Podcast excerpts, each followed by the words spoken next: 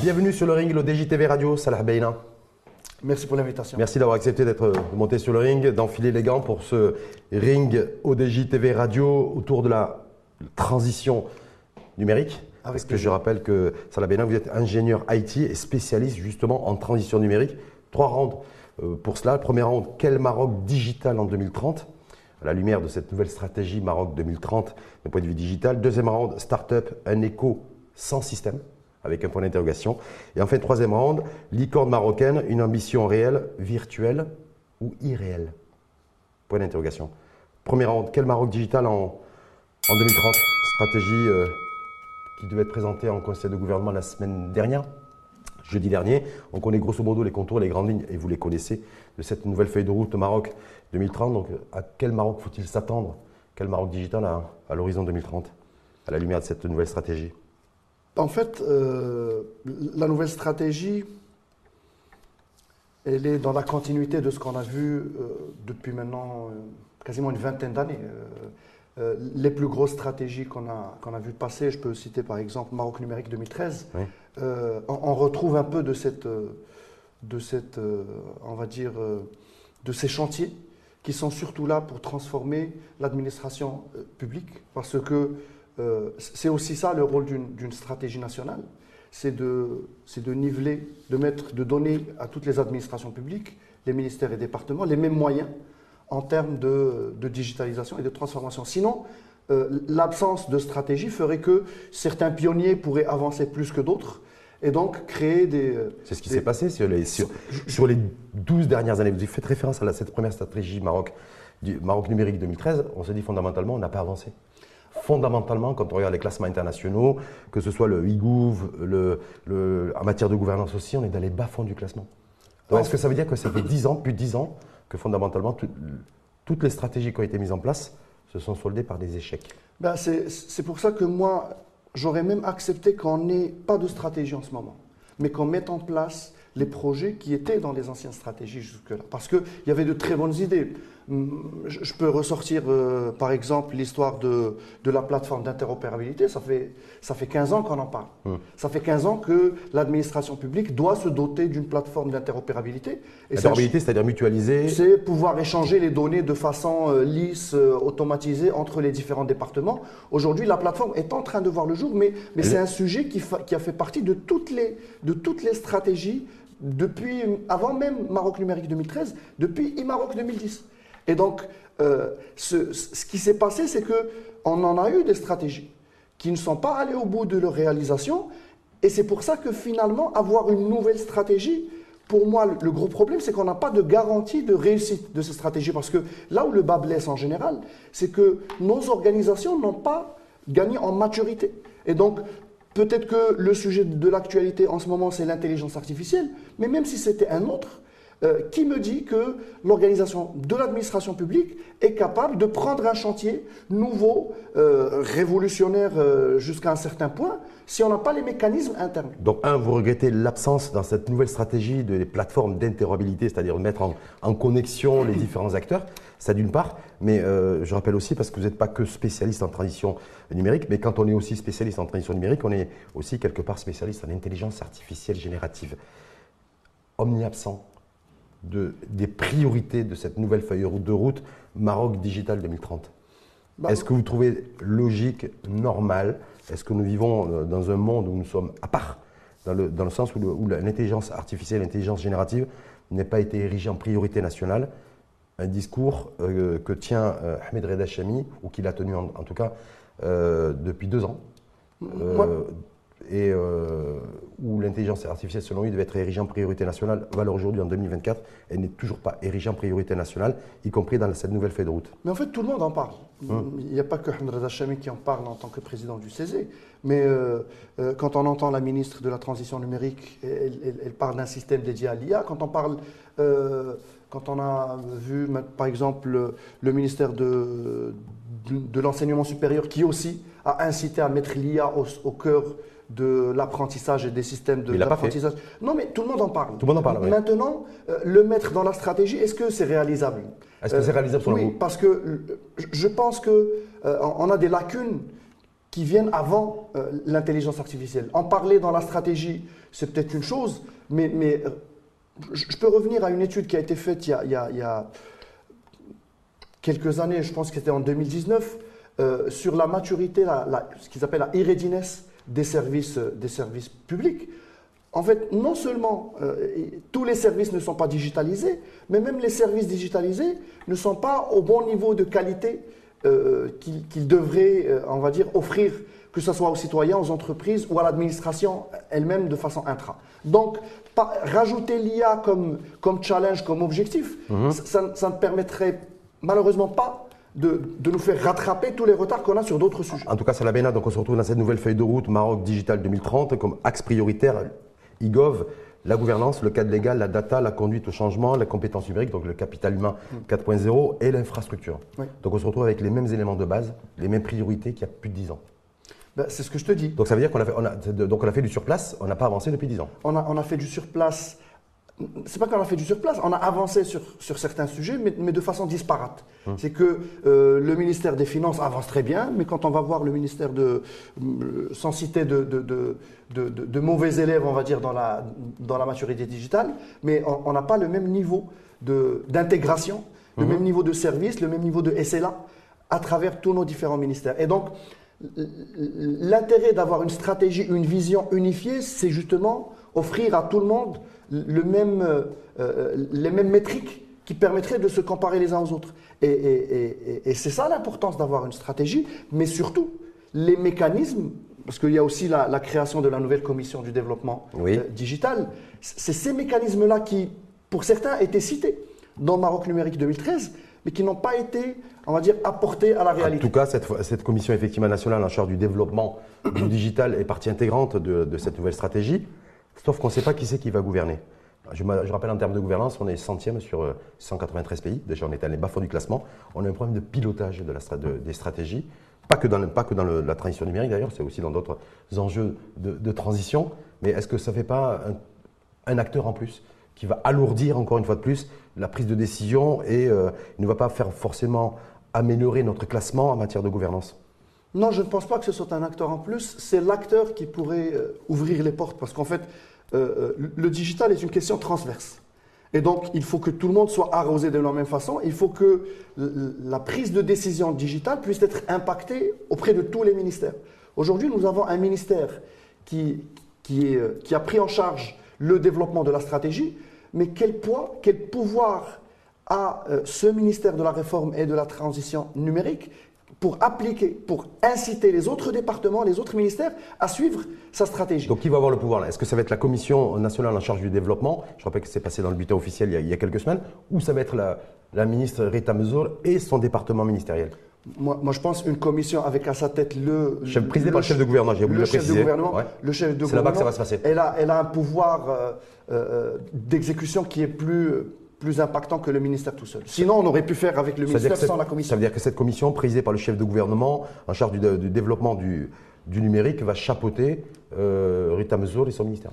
Non, on peut le voir façon, De toute façon, le, non, non, non. De toute façon, le Premier ministre chapeaute le mmh. ministère de, de Rita Mezour. Mais les recommandations. Aujourd'hui, nous avons fait l'expérience ADD. Mmh. Avant que le ministère ne soit créé, que, que Rita n'arrive au gouvernement nous avons eu l'expérience euh, du département spécifique à la transition numérique.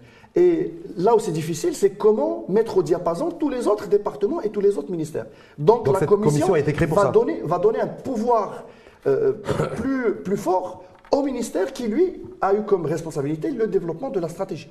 Un des, un des objectifs de cette, de cette nouvelle stratégie Maroc Digital 2030, c'est la création de 300 000 emplois dans le secteur IT, et plus précisément offshoring Est-ce que ça, on est aujourd'hui autour de 100 000 créations annuelles Est-ce que c'est un objectif raisonnable multiplié par 3 le, volume d'emplois créés dans le, secteur offshoring, secteur offshoring aujourd'hui soumis à une très très très rude concurrence, à la fois de pays du continent, mais de plus en plus euh, concurrence, j'allais dire farouche, euh, féroce de la part des pays de l'Est. Ben, en fait, c'est là où le, sujet de l'intelligence artificielle générative rentre, rentre dans, le ring c'est euh, que on vient après ChatGPT et compagnie, et je ne sais plus ce que ça veut dire créer des emplois dans ce sujet. C'est-à-dire que euh, il y a quelque temps, euh, créer des emplois dans l'IT, c'était effectivement faire de l'offshoring, mmh. mais aujourd'hui, euh, des IA génératives mettent en danger des secteurs entiers.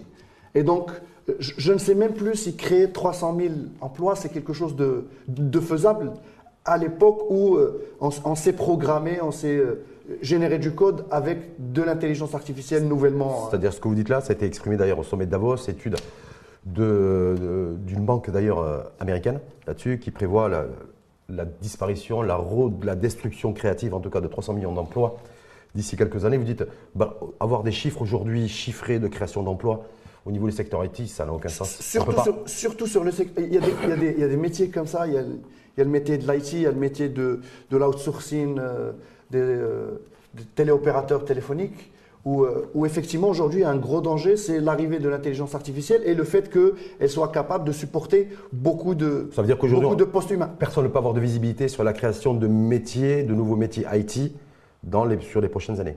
Euh, en, tout cas, les métiers, les métiers qu'on s'imaginait il, y a quelques, il y a quelques années, voire il y a quelques mois, aujourd'hui, il faut, il faut reposer les questions à, à l'ère et à la lumière de l'intelligence artificielle. Ça, on, sait même qu'aujourd'hui, alors, pour la première fois depuis, depuis leur existence, mais même les banques commencent à fermer des agences parce que le digital permet de condenser euh, le travail et donc n'est pas forcément une, bonne piste pour la création d'emplois. Donc l'équation, elle, elle, est beaucoup plus délicate que ça. Et sur la formation du capital humain?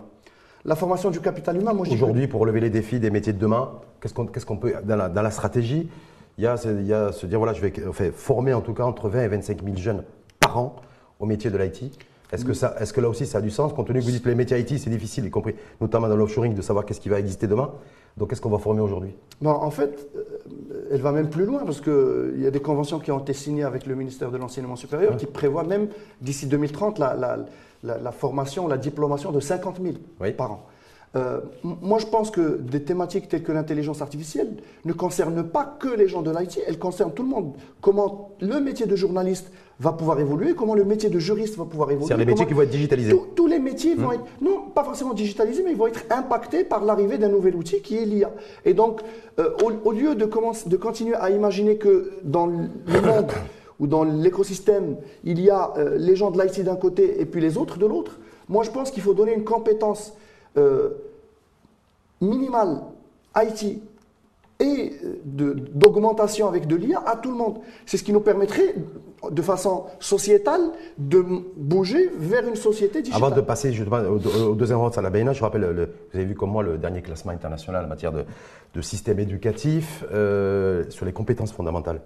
On a entre 6 et 7 élèves sur 10 chez nous qui ne savent pas lire ou qui n'arrivent pas à lire, à comprendre comprendre ce qu'ils lisent, des gros déficits au niveau des sciences, les mathématiques, euh, entre autres donc les, les, matières fondamentales. Comment on peut faire pour rattraper et pour reformater ces jeunes déjà qui sont en échec scolaire et qui sont déjà déficitaires en compétences fondamentales? Bah, je, pense que ça. Est-ce que l'IT peut les sauver? Bah, L'IT, c'est un outil comme un autre, c'est-à-dire il, apporte. Il n'y a pas de solution miracle. Euh, dans le système éducatif, je, pense qu'on est à un tournant où il faut redéfinir quel est l'objectif, quel est notre objectif. Est-ce qu'on veut former des jeunes pour affronter les problèmes de demain, pour résoudre les problèmes de demain. On voit qu'on a des problèmes énergétiques, on a des problèmes de, gestion d'eau, on a des problèmes de, de, réchauffement climatique. Et donc il faut. On a des problèmes numériques aussi. On, a, des, problèmes du numérique. Mais il, faut. Ben, le Green IT, c'est le, numérique durable. Il faut trouver de nouvelles solutions. Donc il faut qu'on équipe nos jeunes, nos, enfants, avec des compétences qui leur permettront d'affronter un monde de demain très VUCA, puisque le, terme est, accepté. Et, donc. Euh, la stratégie avec laquelle nous avons grandi, puis peut-être nos enfants ont commencé à grandir, euh, elle ne marche plus. C'est l'une des causes du classement euh, qu'on a, a, observé aujourd'hui. Classement PISA.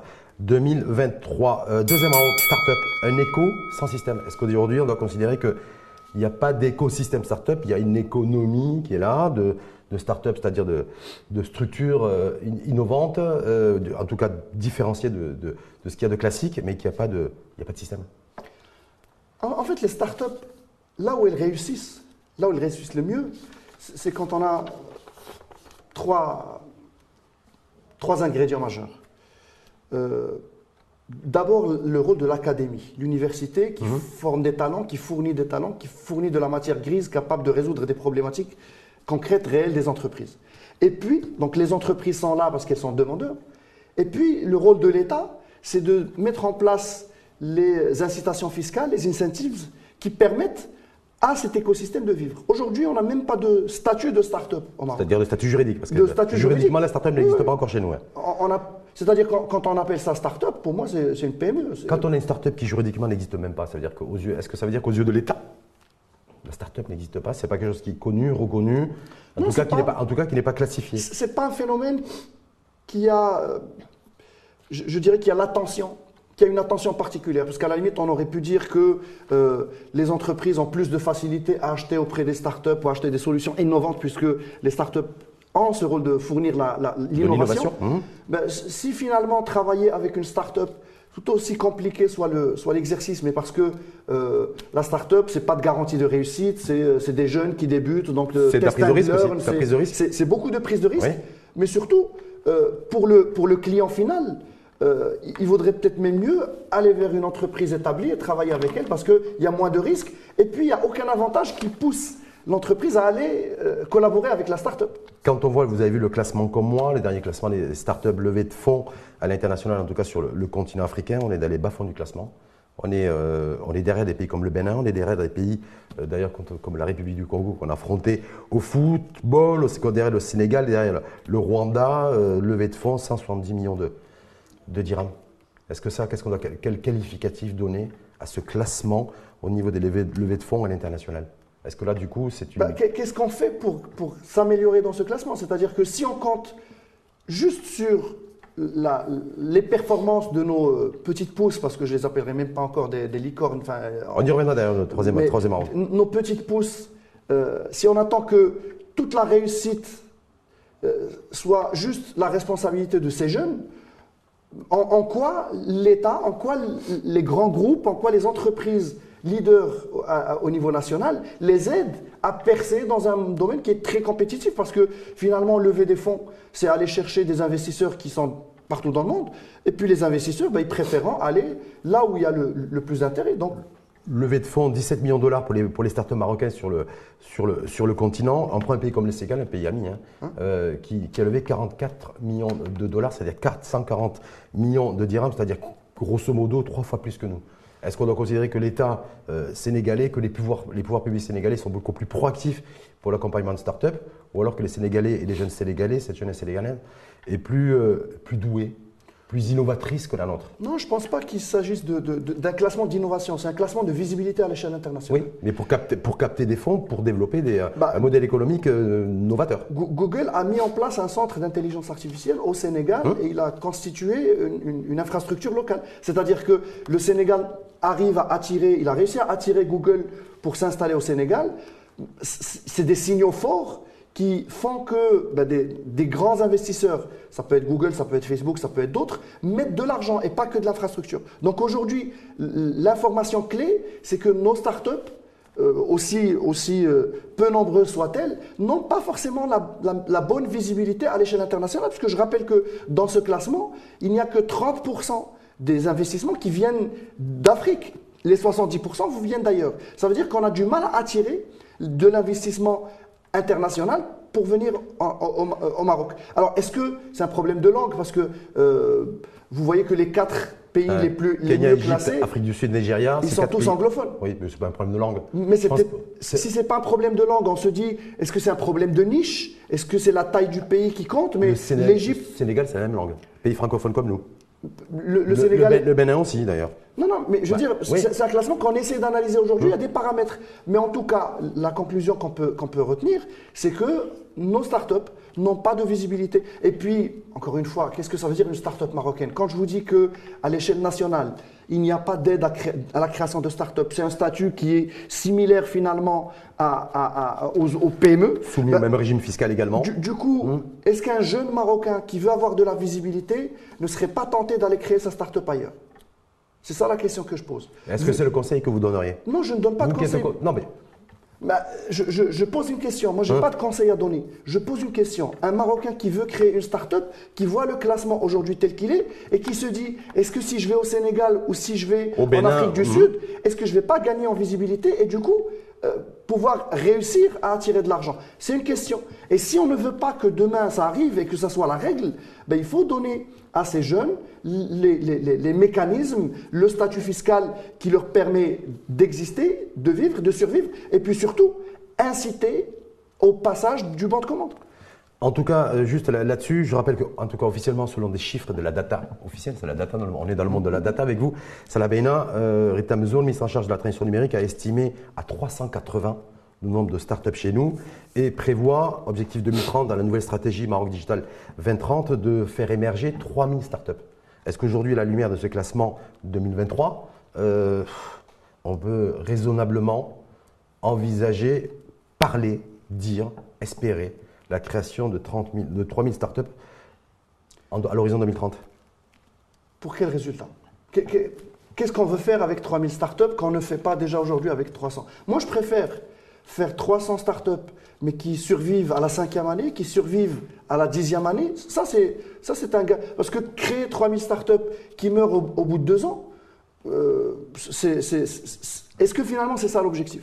Donc, tous les accompagnements, la majorité des accompagnements qu'on a aujourd'hui sur le sol national, tout ce qui est incubation, etc., elles accompagnent euh, les startups jusqu'à échelle de, de deux ans, maximum pour certains trois ans, puis après on les lâche dans la nature, on les lâche dans un écosystème qui n'est pas si fertile que ça, qui ne permet pas de croissance. Et donc, est-ce qu'on veut, veut, juste de la création de start-up qui finissent par, par, disparaître, ou on veut investir sur du long terme Moi, c'est ça les indicateurs que j'aurais aimé voir, c'est-à-dire les accompagner dans la durée. Approche plus qualitative que quantitative, c'est ça que vous êtes en train de dire, Salah.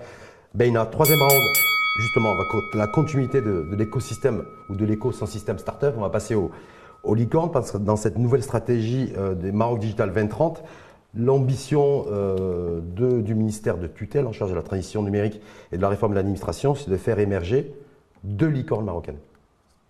Est-ce que ça, c'est une ambition réelle, virtuelle, irréelle et irréaliste ou pas? Bah, Est-ce qu'il y a une recette? C'est-à-dire avoir des objectifs, je veux bien. Est-ce qu'on a aujourd'hui la recette pour créer des licornes? Hmm. Parce que encore une fois. On précise ce que c'est une licorne déjà? Oui, oui, le président de licorne, c'était une start-up valorisée à plus d'un milliard de dollars, c'est-à-dire à plus de 10 milliards de dirhams.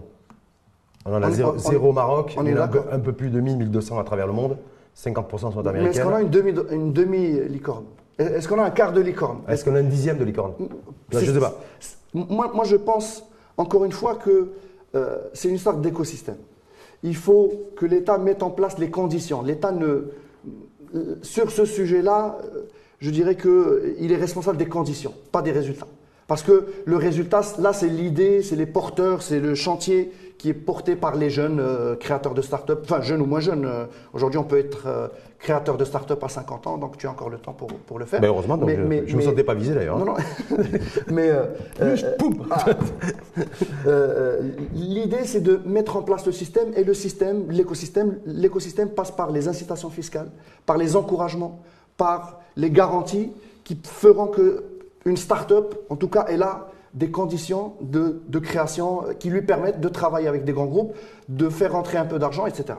Par la suite, si jamais on a cet écosystème et si jamais un peu par miracle, on a une licorne qui se crée d'ici 10, d'ici 15 ans, je ne sais pas, je, n'ai pas de. Est-ce que pour vous, faire émerger et créer, essayer d'en tout cas favoriser la création de deux licornes marocaines à l'horizon 2030, c'est-à-dire deux licornes qui sont en capacité chacune d'entre elles d'être valorisées à plus de 10 milliards de dirhams C'est quoi? C'est euh, c'est irréel?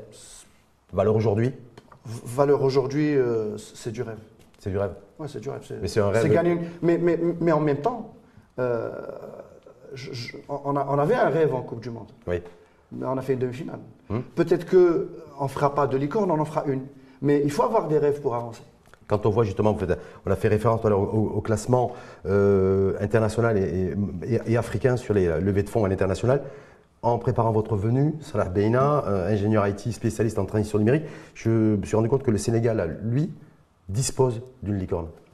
Donc une, une, start-up valorise à plus de 10 milliards de, dirhams, le Nigeria également et l'Afrique du Sud. Donc comme par hasard, celles et ceux qui sont les plus dynamiques sur les levées de fonds, euh, sur les marchés internationaux en tout cas, eh ben, sont visibles au niveau des licornes C'est une histoire de visibilité parce que ces licornes-là, ces levées de fonds qu'elles font, leur valorisation, elle vient des, des, levées de fonds.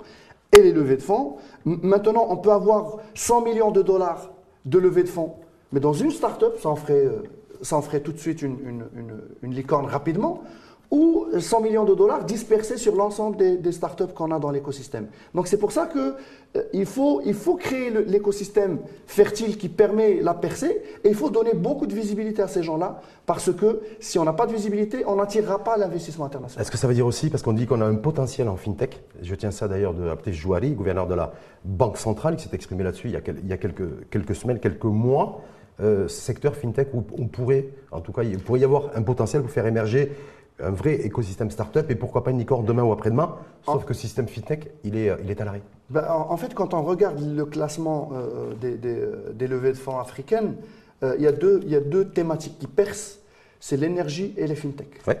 Et, et, donc, ben, il faut cibler. Si on, là, en ce moment, ce qui a trait aux investissements, c'est le secteur énergétique et c'est le secteur des fintech. Et donc, il faut mettre les conditions pour qu'on ait de la visibilité sur ces thématiques-là. Alors quand on parle d'énergie, bien sûr qu'il y a des thématiques autour de l'eau qu'il y a des thématiques autour du changement climatique, etc., qu'il va falloir, euh, on va dire, euh, euh, favoriser. Et, et, les fintech, bien évidemment, mais en même temps, comme tu l'as dit, les fintech, c'est un sujet qui est très réglementé. Et donc peut-être que pousser les startups ou encourager les startups, c'est jouer aussi sur la réglementation, encourager l'innovation réglementaire dans ce sujet. Sauf que ce qui serait la contrainte majeure, justement, pour alors qu'il y a un potentiel fintech au Maroc, c'est le secteur bancaire, qui n'est pas du tout dans cette dynamique innovation, enjeu de, de, transition, même si vous avez dit à juste titre précédemment qu'effectivement les nouvelles, nouvelles feuilles de route stratégiques de toutes les banques, ce n'est pas la construction et le développement d'agences, mais c'est le recentrage et la mutualisation mais ils sont pas, elles ne sont pas dans l'innovation, en tout cas elles ne sont pas dans l'écosystème FinTech. FinTech, ce n'est pas que les banques. Hein, Mais c'est aussi les banques. C'est les banques, mais c'est aussi la monétique. Hum. Euh, L'Afrique est un domaine où la monnaie, la petite monnaie, euh, D'ailleurs, tout ce qui est paiement mobile, hum. ça, a très bien percé au Kenya. Hum, le, mobile banking, le mobile banking, c'est une innovation africaine, mais ça n'a rien à voir avec les banques. Et donc, peut-être que nous aussi, on doit euh, s'inspirer de, de, ces innovations africo-africaines pour offrir au monde des innovations euh, particulières, mais, encore une fois, c'est peut-être pas la banque, mais à côté de la banque, un service complémentaire, parce que de toute façon, euh, l'Afrique est connue pour être un, continent qui est très peu bancarisé, mais ce n'est pas parce qu'on n'est pas bancarisé qu'on n'a pas d'argent. Donc c'est pour ça que les banques est un sujet, mais la fintech peut englober aussi autre chose. Est-ce que ça veut dire aujourd'hui qu'on doit considérer qu'après avoir pris le lead sur le digital au début des années 2000, 2010, 2000, et 2010, en fait, on a pris beaucoup de retard. Est-ce qu'il va falloir se recentrer, faire preuve de beaucoup plus d'humilité euh, à l'égard de nos confrères et, pays africains pour pouvoir aussi ben, travailler peut-être euh, bras dessus, bras dessous, peut-être avec un pays comme le Sénégal qui a, accueilli Google et, euh, et, que les stratégies d'augmenter la tarification du smartphone par exemple, c'est une mauvaise stratégie si elle n'est pas accompagnée d'une logique industrielle. Je crois que c'est le Zimbabwe d'ailleurs qui va fabriquer les smartphones et les assembler. Voilà, mais de se dire voilà, je veux avoir une stratégie continentale et régionale. Et c'est comme ça que je préfère émerger un écosystème startup. Et c'est comme ça que je pourrais éventuellement caresser le rêve de faire émerger une licorne maroco-marocaine.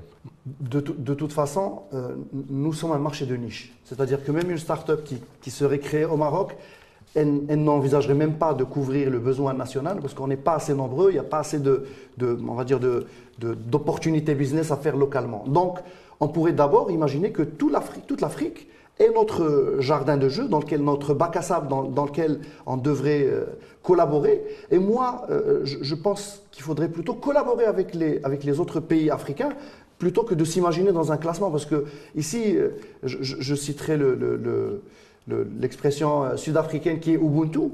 Et, en fait, c'est je suis qui je suis parce que tu es qui tu es. Donc il faut, il faut jouer en équipe. Il ne faut pas jouer solo et dire le Maroc contre la Tunisie ou le Maroc contre le, Sénégal. Mais que peut faire le Maroc et la Tunisie et le Sénégal pour exister dans un monde technologique qui est en pleine révolution?